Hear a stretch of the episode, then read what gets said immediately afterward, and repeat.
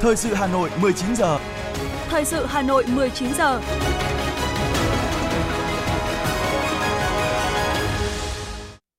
Kính chào quý vị và các bạn. Bây giờ là chương trình thời sự của Đài Phát thanh và Truyền hình Hà Nội. Chương trình tối nay có những nội dung chính sau đây.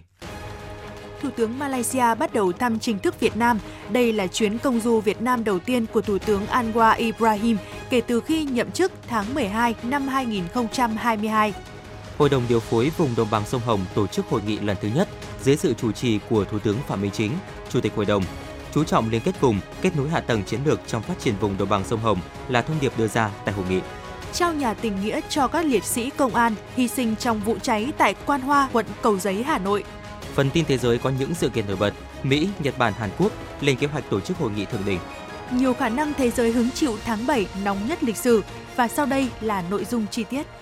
Thưa quý vị và các bạn, chiều nay tại Phủ Chủ tịch, Thủ tướng Phạm Minh Chính chủ trì lễ đón trọng thể Thủ tướng Malaysia Anwar Ibrahim và phu nhân thăm chính thức Việt Nam từ ngày 20 đến ngày 21 tháng 7. Đây là chuyến thăm chính thức đầu tiên của Thủ tướng Anwar Ibrahim tới Việt Nam kể từ khi nhậm chức vào tháng 12 năm 2022. Lễ đón được tổ chức trọng thể theo nghi thức dành cho người đứng đầu chính phủ nước ngoài thăm chính thức Việt Nam. Đoàn xe chở Thủ tướng Malaysia và phu nhân tới phủ chủ tịch. Thủ tướng Phạm Minh Chính và phu nhân ra tận cửa xe đón Thủ tướng và phu nhân Thủ tướng Malaysia. Thủ tướng Anwar Ibrahim và phu nhân đón nhận bó hoa tươi thắm từ các cháu thiếu nhi Hà Nội – Thủ tướng Phạm Minh Chính mời Thủ tướng Anwar Ibrahim bước trên thảm đỏ trong tiếng vẫy chào của các em học sinh để tới bục danh dự. Dưới quốc kỳ hai nước, quốc thiều Việt Nam và Malaysia được cử lên trang nghiêm. Hai nhà lãnh đạo cùng bước tới chào quốc kỳ hai nước. Thủ tướng Phạm Minh Chính mời Thủ tướng Anwar Ibrahim duyệt đội danh dự Quân đội Nhân dân Việt Nam. Hai thủ tướng giới thiệu cho nhau các thành viên đoàn đại biểu cấp cao hai nước dự lễ đón. Kết thúc lễ đón chính thức, hai nhà lãnh đạo trở lại bục danh dự, cùng chứng kiến phần diễu binh chào mừng của đội danh dự Quân đội Nhân dân Việt Nam. Tiếp đó, hai thủ tướng di chuyển sang trụ sở chính phủ để tiến hành hội đàm. Sáng nay tại Hà Nội, Thủ tướng Phạm Minh Chính, Chủ tịch Hội đồng điều phối vùng đồng bằng sông Hồng, chủ trì hội nghị lần thứ nhất của hội đồng. Sau khi lắng nghe các ý kiến kết luận hội nghị, Thủ tướng Phạm Minh Chính nêu rõ, đây là bước cụ thể triển khai thực hiện tinh thần chỉ đạo của Bộ Chính trị, đổi mới cơ chế điều phối thúc đẩy kinh tế xã hội của vùng phát triển nhanh, bền vững, bảo vệ môi trường và bảo đảm quốc phòng an ninh cơ bản nhất trí với các báo cáo và nhiều ý kiến tham luận sâu sắc, khách quan, trách nhiệm, tâm huyết tại hội nghị. Thủ tướng yêu cầu Bộ Kế hoạch và Đầu tư, cơ quan thường trực của Hội đồng điều phối vùng tổng hợp tiếp thu để hoàn thiện kế hoạch triển khai các hoạt động của hội đồng trong 6 tháng cuối năm 2023 và các chương trình kế hoạch hoạt động của hội đồng. Về quan điểm định hướng liên kết vùng, Thủ tướng nêu rõ, Hội đồng điều phối góp phần nâng cao hiệu lực hiệu quả trong liên kết, kết nối vùng, nhưng các tỉnh, thành phố cần phát huy tinh thần tự lực tự cường, không trông chờ ỉ lại. Hội đồng không làm thay việc của cấp ủy chính quyền các địa phương mà tập trung điều phối, liên kết, đôn đốc, kiểm tra, tạo xu thế phong trào để làm tốt, sở kết tổng kết, đề xuất khen thưởng, xử lý các vấn đề còn vướng mắc, nâng cao tính tự lực tự cường của các địa phương – tạo sức mạnh tổng hợp, góp phần phát triển vùng, phát triển đất nước liên kết vùng góp phần ổn định kinh tế vĩ mô, kiểm soát lạm phát, thúc đẩy tăng trưởng, bảo đảm các cân đối lớn. Trong bối cảnh hiện nay cần tập trung ưu tiên hơn cho mục tiêu tăng trưởng, thúc đẩy ba động lực tăng trưởng gồm đầu tư, xuất khẩu, tiêu dùng. Cùng với đó, liên kết vùng góp phần giữ vững ổn định chính trị, quốc phòng an ninh, trật tự an toàn xã hội, giữ vững môi trường hòa bình, ổn định để phát triển. Tại hội nghị, Thủ tướng nhấn mạnh 6 nội dung quan trọng về liên kết, kết nối vùng, trước hết là trong việc thúc đẩy ba đột phá chiến lược và chỉ rõ 11 nhiệm vụ cụ thể trong triển khai nhiệm vụ 6 tháng cuối năm 2023 những sự kiện nổi bật diễn ra trên địa bàn thành phố sẽ tiếp nối chương trình. Thưa quý vị, sáng nay, Ban Tổ chức Trung ương tổ chức hội nghị trực tuyến toàn quốc góp ý vào dự thảo quy định về thẩm quyền và trách nhiệm của người đứng đầu trong việc tạm đình chỉ công tác đối với cán bộ cấp dưới trong trường hợp cần thiết hoặc khi có dấu hiệu vi phạm pháp luật. Tham dự tại điểm cầu Hà Nội có Ủy viên Trung ương Đảng, Phó Bí thư Thường trực Thành ủy Nguyễn Thị Tuyến, các đồng chí Ủy viên Ban Thường vụ Thành ủy. Đóng góp ý kiến vào dự thảo, Phó Bí thư Thường trực Thành ủy Hà Nội Nguyễn Thị Tuyến khẳng định sự cần thiết ban hành quy định để nêu cao vai trò, trách nhiệm của người đứng đầu. Tuy nhiên, việc ban hành quy định cũng gây ra nhiều băn khoăn, nhất là việc kiểm soát việc người đứng đầu thực hiện quy định như thế nào để không bị làm quyền, lợi dụng quy định để thực hiện những việc mang tính cá nhân, cục bộ. Hà Nội đề xuất thay đổi, bổ sung từ ngữ, làm rõ hơn một số khái niệm trong quy định. Đây là vấn đề mới trong Đảng, khó định lượng căn cứ, dấu hiệu vi phạm, đề nghị bổ sung một số nội dung vào các điều khoản trong quy định, cũng như bổ sung thêm một số căn cứ chặt chẽ hơn để thực hiện quy định mang tính khả thi. Tại hội nghị, đại diện các điểm cầu cũng tập trung cho ý kiến về các nội dung trong dự thảo quy định, nhất là về phạm vi, đối tượng điều chỉnh, căn cứ tạm đình chỉ, thẩm quyền, trách nhiệm, thời hạn và quy trình. Những tham góp của các đại biểu góp phần để tổ biên tập đề án có thêm căn cứ sửa đổi, hoàn thiện dự thảo quy định, báo cáo lãnh đạo tổ chức trung ương xem xét quy định, đồng thời góp phần để nội dung quy định bao quát hơn, hạn chế những vướng mắc khi đưa vào thực hiện trong thực tiễn. Sáng nay, Hội Liên hiệp Phụ nữ thành phố Hà Nội tổ chức hội nghị đóng góp ý kiến vào hồ sơ dự thảo Luật Thủ đô sửa đổi. Luật Thủ đô sửa đổi nhằm thể chế hóa đầy đủ chính xác nhất đường lối chủ trương của Đảng tại nghị quyết số 15 ngày 5 tháng 5 năm 2022 của Bộ Chính trị về phương hướng nhiệm vụ phát triển thủ đô Hà Nội đến năm 2030, tầm nhìn đến năm 2045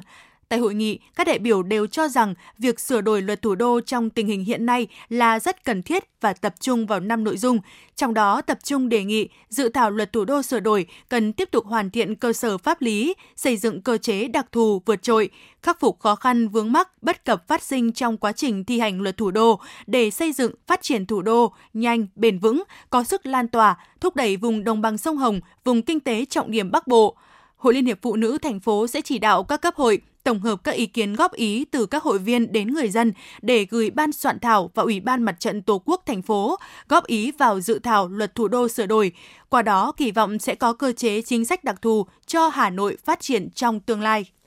Thưa quý vị và các bạn, Hà Nội là địa phương có số lượng đầu mối tổ chức bộ máy và đội ngũ cán bộ, công chức, viên chức lớn nhất cả nước, với tổng số cán bộ, công chức, viên chức của thành phố là hơn 130.000 người – trong đó có hơn 10.000 cán bộ công chức và hơn 120.000 viên chức. Tổng số cán bộ diện Ban Thường vụ Thành ủy quản lý là 863 đồng chí. Với vai trò và trách nhiệm của thủ đô trong công tác xây dựng Đảng, hệ thống chính trị nói chung và công tác cán bộ nói riêng, đòi hỏi Đảng bộ Hà Nội phải đi tiên phong trong sự nghiệp đào tạo, xây dựng đội ngũ cán bộ có đủ phẩm chất, năng lực, đáp ứng yêu cầu nhiệm vụ xây dựng và phát triển. Nhận thức trách nhiệm đó, Đảng bộ Hà Nội đã nỗ lực cố gắng hoàn thành tốt các nhiệm vụ chính trị, trong đó có nhiệm vụ đào tạo, bồi dưỡng đội ngũ cán bộ lãnh đạo, quản lý các cấp của thành phố. Từ đầu nhiệm kỳ đại hội 17 đến nay, thành phố đã tổ chức thành công lớp bồi dưỡng cán bộ nguồn quy hoạch Ban chấp hành Đảng bộ thành phố nhiệm kỳ 2025-2030 với 91 đồng chí. Ba lớp cập nhật kiến thức cho đội ngũ cán bộ thuộc diện Ban Thường vụ Thành ủy quản lý với 706 học viên. 5 lớp bồi dưỡng nâng cao năng lực lãnh đạo, quản lý cho đội ngũ bí thư đảng ủy xã phường thị trấn, 5 lớp bồi dưỡng nâng cao năng lực lãnh đạo, quản lý cho đội ngũ phó bí thư đảng ủy xã phường thị trấn với hơn 1.000 lượt đồng chí cán bộ được đào tạo, bồi dưỡng và cập nhật những kiến thức mới bổ ích và cần thiết phục vụ cho công tác lãnh đạo, quản lý từ cơ sở tới thành phố. Bà Kiều Thanh Nga, bí thư đảng ủy xã Đông Xuân, huyện Quốc Oai và bà Nguyễn Thị Liễu, phó giám đốc Sở Nội vụ cho biết. Ờ, chúng tôi nhận thấy là các nội dung báo cáo viên, giảng viên truyền đạt thì rất là hiệu quả, thiết thực và ý nghĩa và đồng thời thì cũng là những bài học để chúng tôi áp dụng thực tiễn ở cơ sở. Qua khóa học này thì bản thân tôi cũng như các học viên trong lớp sẽ đem những cái kiến thức ờ, học được ở khóa học này để áp dụng vào thực tiễn, có cái nhìn tổng thể từ lý luận cho đến thực tiễn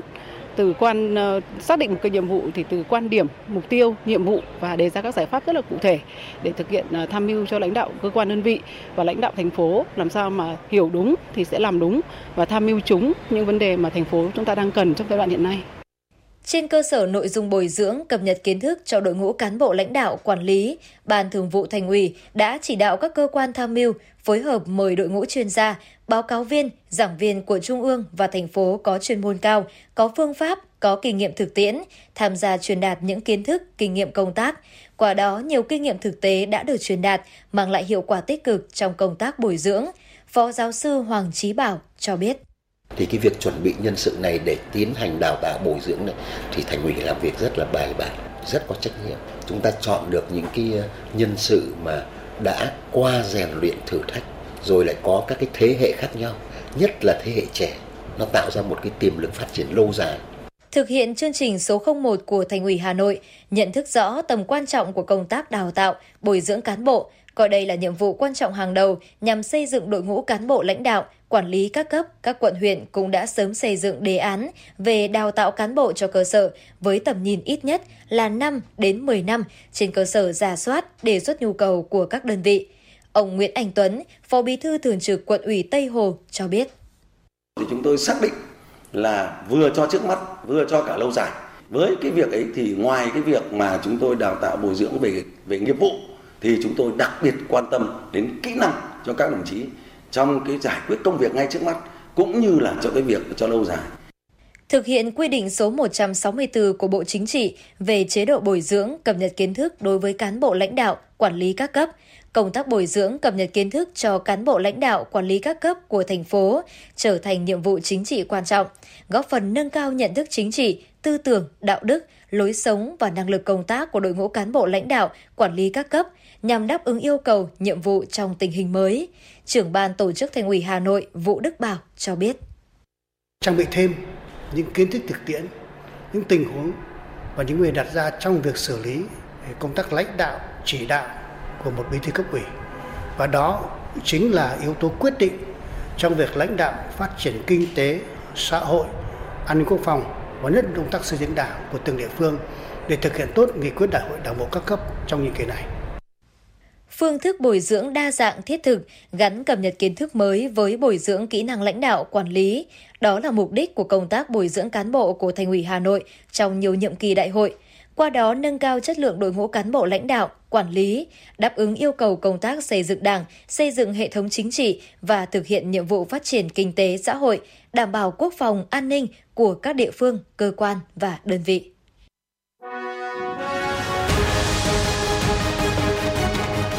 Thời sự Hà Nội, nhanh,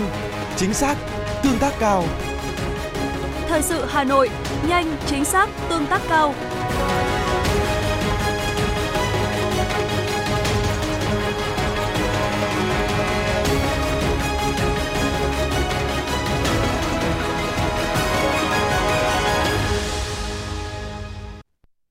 Thưa quý vị và các bạn, kỷ niệm 76 năm Ngày Thương binh Liệt sĩ 27 tháng 7 cùng với các hoạt động tri ân các gia đình chính sách, người có công đang diễn ra trên khắp các địa phương, Hội Cựu chiến binh thành phố Hà Nội đã tổ chức gặp mặt đại diện cựu chiến binh là thương binh tiêu biểu trên địa bàn thành phố.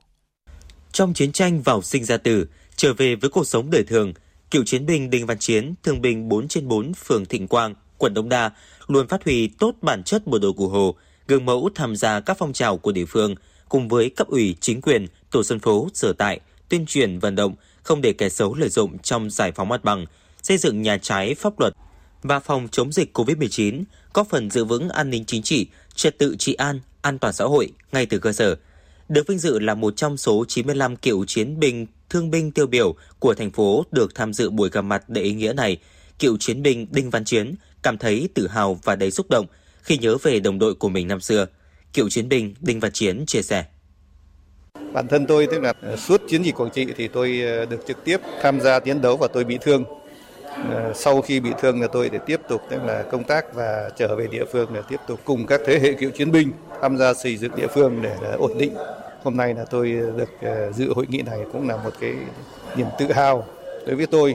cũng là cái sự tri ân của những đồng đội đã ngã xuống năm xưa trên chiến trường. Với hơn 500 hội viên thì tôi với cái vị trí là chủ tịch thì động viên các đồng chí là còn sức khỏe, còn điều kiện để tham gia xây dựng à, đảng, xây dựng chính quyền. Còn đối với cựu chiến binh Trần Văn Nghĩa ở thị trấn Quốc Oai, huyện Quốc Oai, năm nay đã 75 tuổi, với thương tật hạng 4 trên 4, nhưng với ý chí tự lực tự cường, ông đã vượt lên thương tật, lạc quan, sống mẫu mực, tiếp tục có nhiều việc làm thiết thực đóng góp cho xã hội, trở thành những tấm gương sáng để lớp lớp thế hệ trẻ hôm nay học tập và nói theo. Cựu chiến binh Trần Văn Nghĩa cho biết. Tôi thì bị thương hai lần, một lần trong chiến tranh chống Mỹ và một lần là trong à, đánh giúp bạn lật đổ bọn diệt chủng Pol Pot ở Campuchia. Được Đảng, Nhà nước quan tâm mời chúng tôi ra dự hội nghị kỷ niệm này. Tôi thấy đây là sự trân trọng rất lớn của Đảng, Nhà nước đối với những người thương binh như chúng tôi. Chúng tôi không biết nói gì hơn, chỉ biết cảm ơn sự quan tâm của Đảng, của nhà nước và cũng hứa với Đảng, nhà nước là chúng tôi sẽ luôn luôn giữ vững vai trò vị trí anh bộ đội cụ Hồ, người thương binh đã từng chiến đấu bảo vệ Tổ quốc để giữ gìn non sông đất nước này. Thiếu tướng Lê Như Đức, Chủ tịch Hội Cựu Chiến binh thành phố Hà Nội cho biết, trong công cuộc đấu tranh vì độc lập tự do, vì hạnh phúc của nhân dân, hàng triệu người con ưu tú của dân tộc đã dâng hiến tuổi thanh xuân, dũng cảm chiến đấu, anh dũng hy sinh hoặc mang thương tật suốt đời. Máu đào của các anh hùng liệt sĩ đã tô thắm lá cờ cách mạng vẻ vang để đất nước ta được độc lập tự do. Thấm nhuần đạo lý uống nước nhớ nguồn, ăn quả nhớ người trồng cây. 76 năm qua, Đảng và Nhà nước ta đã luôn quan tâm lãnh đạo, chỉ đạo làm tốt công tác thương binh, liệt sĩ, người có công với cách mạng và tổ chức vận động toàn dân tích cực tham gia các phong trào đền ơn đáp nghĩa, chăm sóc các gia đình thương binh, liệt sĩ và người có công với cách mạng. Qua 5 năm thực hiện gần đây, các cấp hội đã vận động cán bộ hội viên được 19,25 tỷ đồng, giúp 507 hội viên xây dựng mới, sửa chữa nhà ở, tặng 82 bò sinh sản cho gia đình hội viên trị giá 1,61 tỷ đồng. Hỗ trợ 157 gia đình cựu chiến binh nghèo 1,92 tỷ đồng để phát triển sản xuất thoát nghèo bền vững. Hàng năm, tham gia tích cực các đoàn công tác của thành phố và tổ chức cho cán bộ hội viên thăm và dân hương các nghĩa trang liệt sĩ, di tích lịch sử. Thiếu tướng Lê Như Đức, Chủ tịch Hội Cựu Chiến binh thành phố Hà Nội nhấn mạnh. Thời gian qua, thủ đô Hà Nội luôn chú trọng thực hiện chính sách người có công với cách mạng đã ban hành hàng loạt các văn bản quy phạm pháp luật làm cơ sở cho các cấp, các ngành thực hiện huy động sức mạnh tổng hợp cả hệ thống chính trị tham gia chăm sóc người có công tạo sự chuyển biến mạnh mẽ thực hiện phong trào đền ơn đáp nghĩa từ thành phố đến cơ sở bằng nhiều hình thức thiết thực cụ thể sáng tạo tri ân từ đáy lòng. 95 cựu chiến binh là thương binh tiêu biểu, đại diện cho hơn 25.000 thương binh là những bông hoa đẹp, tỏa ngát sắc hương trong vườn hoa đẹp cựu chiến binh, thương binh gương mẫu của thủ đô để các thế hệ con cháu noi theo. Với tinh thần thương binh tàn nhưng không phế, các cựu chiến binh đã nêu cao phẩm chất bộ đội cụ Hồ, truyền thống cựu chiến binh Việt Nam, trung thành, đoàn kết, gương mẫu, đổi mới, có phần quan trọng xây dựng các cấp hội trong sạch, vững mạnh. Vai trò vị thế của hội ngày càng một nâng cao, là chỗ dựa vững chắc của Đảng bộ, chính quyền và nhân dân thủ đô, góp phần xây dựng thủ đô giàu đẹp, văn hiến, văn minh, hiện đại. Nhân dịp kỷ niệm 62 năm ngày truyền thống lực lượng cảnh sát nhân dân, Công an thành phố Hà Nội đã tổ chức lễ khánh thành và bàn giao nhà ở xã hội tặng gia đình các liệt sĩ, đội cảnh sát phòng cháy chữa cháy và cứu hộ cứu nạn, Công an quận Cầu Giấy hy sinh trong khi thực hiện nhiệm vụ chữa cháy và cứu nạn cứu hộ ngày 1 tháng 8 năm 2022 tại phường Quan Hoa, quận Cầu Giấy, thành phố Hà Nội. Dự buổi lễ có đại diện gia đình ba liệt sĩ công an quận Cầu Giấy, Thượng tá Đặng Anh Quân, Thượng úy Đỗ Đức Việt và Hạ sĩ Nguyễn Đình Phúc, đại diện lãnh đạo Cục Tổ chức Cán bộ, Bộ Công an, lãnh đạo Sở Xây dựng thành phố Hà Nội, lãnh đạo quận ủy, ủy ban nhân dân các quận Cầu Giấy, Bắc Từ Liêm. Tại buổi lễ, Trung tướng Nguyễn Hải Trung, Giám đốc Công an thành phố Hà Nội cùng đại diện các địa phương, đơn vị đã tiến hành cắt băng khánh thành, trao tặng nhà tình nghĩa cho gia đình các liệt sĩ. Những căn hộ tại dự án Eco Home 3, quận Bắc Từ Liêm này được các gia đình liệt sĩ đón nhận với sự hỗ trợ về kinh phí mua nhà gần 3 tỷ đồng của Công an thành phố. Đồng thời, các đơn vị trong và ngoài công an thành phố đã tặng các gia đình gói nội thất cơ bản với tổng trị giá trên 200 triệu đồng để gia đình có thể sử dụng sinh hoạt thuận tiện ngay sau khi nhận bàn giao căn hộ. Triển khai kế hoạch tổ chức khám bệnh, tư vấn sức khỏe và cấp thuốc cho đối tượng chính sách trên địa bàn thị xã Sơn Tây nhân dịp kỷ niệm 76 năm Ngày Thương binh Liệt sĩ 27 tháng 7. Đến nay, 15 xã phường phối hợp với đơn vị thành viên Ban quân dân y thị xã tổ chức khám bệnh, tư vấn sức khỏe, cấp thuốc, tặng quà cho 100% đối tượng chính sách trên địa bàn. Đây là hoạt động thiết thực ý nghĩa nhằm thực hiện tốt chính sách hậu phương quân đội, tăng cường tình đoàn kết quân dân, đưa công tác khám bệnh, cấp thuốc miễn phí, thăm tặng quà đối tượng chính sách trở thành phong trào sâu rộng, thu hút nhiều đơn vị quân, dân y trên địa bàn thị xã tham gia. Qua đó trực tiếp tuyên truyền, giáo dục truyền thống cách mạng cho thế hệ trẻ, từ đó tích cực học tập, rèn luyện, tham gia đóng góp xây dựng quê hương, đất nước ngày càng giàu mạnh. Nhân dịp này, lãnh đạo quận Hoàng Mai đã đi thăm và tặng quà một số gia đình chính sách điều biểu trên địa bàn. Đoàn lãnh đạo quận ủy, Hội đồng Nhân dân, Ủy ban Nhân dân quận do Bí thư quận ủy Hoàng Mai làm trưởng đoàn đã thăm tặng quà mẹ liệt sĩ Đỗ Thị Kiêm, mẹ liệt sĩ Trần Thị Kệ và bố liệt sĩ Đỗ Văn Buồn, bố liệt sĩ Cao Văn Má thương binh hạng 4 trên 4 đều đang sinh sống tại phường Trần Phú. Lãnh đạo quận chúc các gia đình nhiều sức khỏe, tiếp tục phát huy truyền thống yêu nước, tinh thần cách mạng, luôn gương mẫu đi đầu, chấp hành chủ trương của Đảng, pháp luật của nhà nước. Trong 5 năm gần đây, toàn quận Hoàng Mai đã tặng quà bằng tiền mặt cho khoảng 50.000 lượt người có công và thân nhân liệt sĩ, tặng gần 300 sổ tiết kiệm tình nghĩa cho các gia đình có hoàn cảnh khó khăn với kinh phí 750 triệu đồng. Quận cũng đã hỗ trợ sửa chữa nhà ở cho 30 hộ gia đình với kinh phí 680 triệu đồng, tổ chức khám và phát thuốc miễn phí cho trên 10.000 lượt người có công, thân nhân liệt sĩ.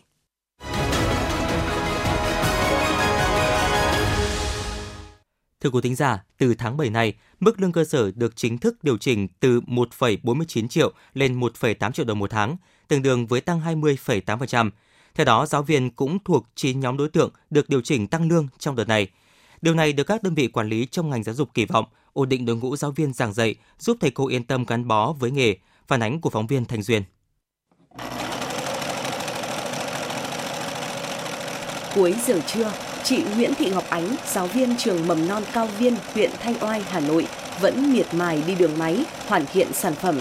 Ngoài giờ lên lớp, chị Ánh làm thêm tại một xưởng may trên địa bàn huyện. Công việc này đã gắn bó với chị hơn 6 năm nay. Hai tháng nghỉ hè thì làm được ban ngày, còn trong năm học chị phải tranh thủ làm tất cả các buổi tối. 30 đến 50 nghìn đồng là số tiền công đi may mỗi tối. Chị Ánh chia sẻ, nhiều lúc chạnh lòng vì mức lương sau 16 năm đi làm chưa đủ để chi tiêu trong gia đình. Với mức lương hơn 5 triệu một tháng thì cũng không thể nào đủ để mà trang trải cho cuộc sống gia đình. À, em cứ năm rưỡi tan làm thì là em đến đây, khoảng tầm 10 rưỡi có hôm 11 giờ thì là hết việc thì là đi về.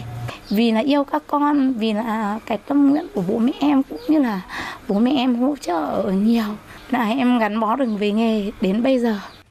Không chỉ cấp mầm non, nhiều giáo viên các cấp cũng xoay đủ việc làm thêm. Gần 25 năm trong nghề đã đi dạy hợp đồng cho các trường nhưng thu nhập không nhiều. Hơn một năm nay, cô giáo Nguyễn Thị Hát, giáo viên một trường cấp 2 ở Hà Nội, đành chấp nhận làm giúp việc theo giờ.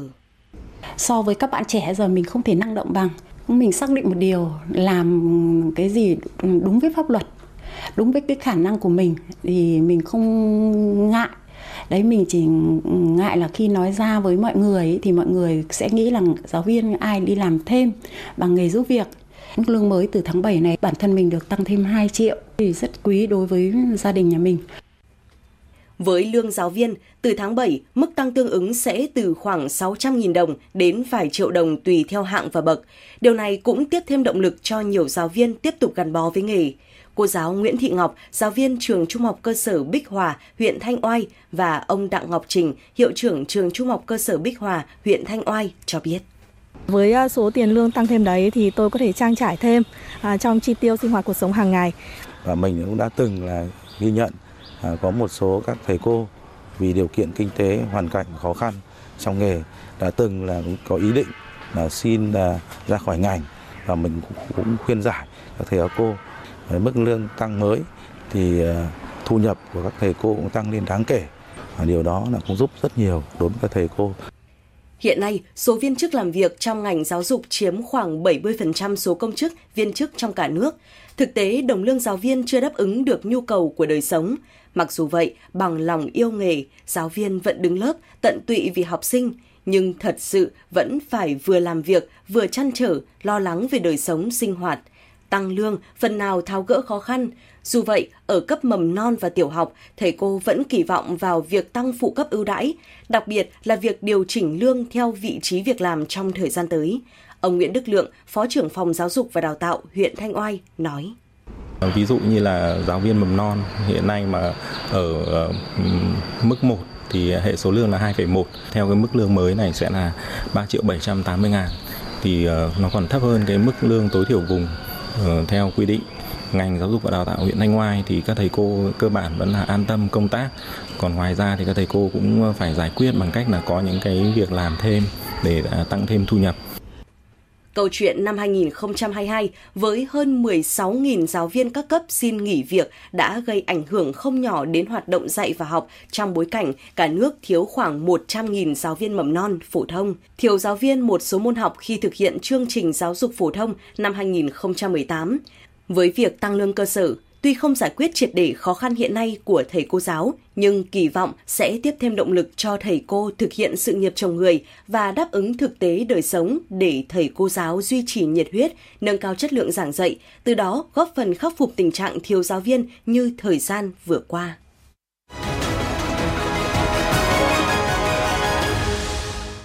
Xin chuyển sang phần tin thế giới. Thưa quý vị, Tổng thống Hàn Quốc Jong suk yeol sẽ tham dự hội nghị thượng đỉnh ba bên với Tổng thống Mỹ Joe Biden và Thủ tướng Nhật Bản Fumio Kishida tại trại David gần thủ đô Washington vào ngày 18 tháng 8 tới.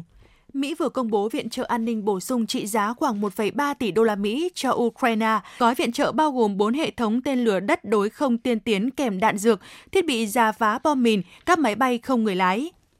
Cuộc xung đột ở Ukraine ngày càng gây ra nhiều hậu quả và tác động nghiêm trọng, đặc biệt là đối với thị trường nông sản Ba Lan. Thủ tướng Ba Lan tuyên bố nước này sẽ không mở cửa biên giới cho các sản phẩm ngũ cốc từ Ukraine sau ngày 15 tháng 9, khi lệnh cấm của EU hết hiệu lực. Chính phủ Phần Lan cho biết nước này sẽ rút quyết định cho phép Nga vận hành tổng lãnh sự quán tại thành phố Turku, miền Tây Nam Phần Lan từ ngày 1 tháng 10 tới. Quyết định trên được đưa ra sau cuộc họp giữa Tổng thống Phần Lan Sauli Niinisto cùng Ủy ban Chính sách Đối ngoại và An ninh nhằm đáp trả thông báo trước đó của Nga về việc đóng cửa tổng lãnh sự quán Phần Lan tại Saint Petersburg hàng trăm người biểu tình đã đột nhập và phóng hỏa đại sứ quán Thụy Điển ở Baghdad, Iraq nhằm phản đối kế hoạch đốt kinh Koran. Những người biểu tình ủng hộ đề xuất của giáo sĩ Shiai nhằm phản đối kế hoạch đốt kinh Koran lần thứ hai ở Thụy Điển. Sự cố xảy ra sáng sớm nay. Đài quan sát khí hậu của Liên minh châu Âu EU cho biết, thế giới đang trên đà trải qua tháng 7 nóng nhất kể từ khi cơ quan này đo nhiệt độ trong bối cảnh tình trạng biến đổi khí hậu đang làm trầm trọng thêm các đợt nắng nóng vốn kéo dài trong thời gian qua biến đổi khí hậu đã gây ra các đợt nắng nóng kéo dài tại khắp châu Á, châu Âu và Bắc Mỹ, cùng với các trận cháy rừng tại Canada và Hy Lạp. Nhiệt độ cao không chỉ ảnh hưởng đến sản lượng mùa màng mà còn khiến sông băng tan chảy, làm gia tăng nguy cơ cháy rừng. Những yếu tố này dẫn tới các vấn đề về sức khỏe như sốc nhiệt, mất nước hay đau tim.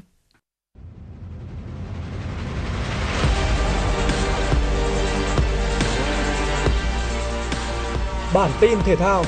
Bản tin thể thao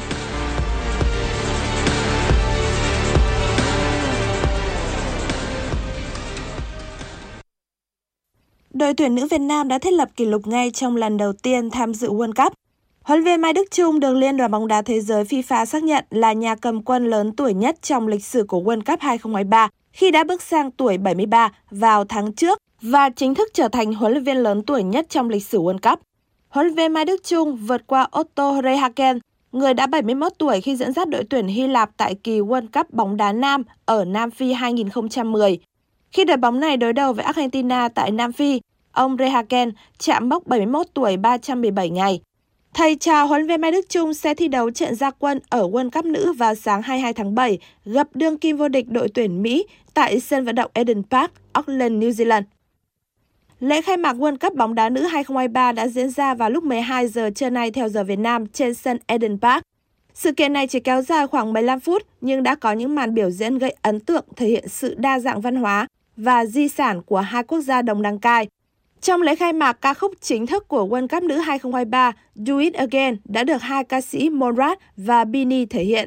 Cùng với đó, ba tiết mục gồm điệu nhảy Haka của người Maori, bài hát Various Beats của dàn giao hưởng Sydney và một bài thơ do các trẻ em trên thế giới cũng đã được trình diễn. Vòng chung kết World Cup nữ 2023 sẽ diễn ra từ hôm nay và kết thúc vào ngày 20 tháng 8 với tổng cộng 9 thành phố tham dự tổ chức ở Australia và New Zealand. Đây là lần thứ 9 giải đấu được tổ chức diễn ra tại hai quốc gia đồng chủ nhà và lần đầu tiên có 32 đội tuyển tham dự thay vì 24 như trước đây. Arsenal đã khởi đầu trận giao hữu với MLS All-Star vô cùng hứng khởi. Với thế trận áp đảo ngay ở phút thứ 5, đội bóng nước Anh đã có bàn mở tỷ số sau pha lập công của Gabriel Jesus. Càng chơi càng thăng hoa, tiếp đến ở phút 23, Trossard đã ghi bàn nhân đôi cách biệt cho pháo thủ thành London.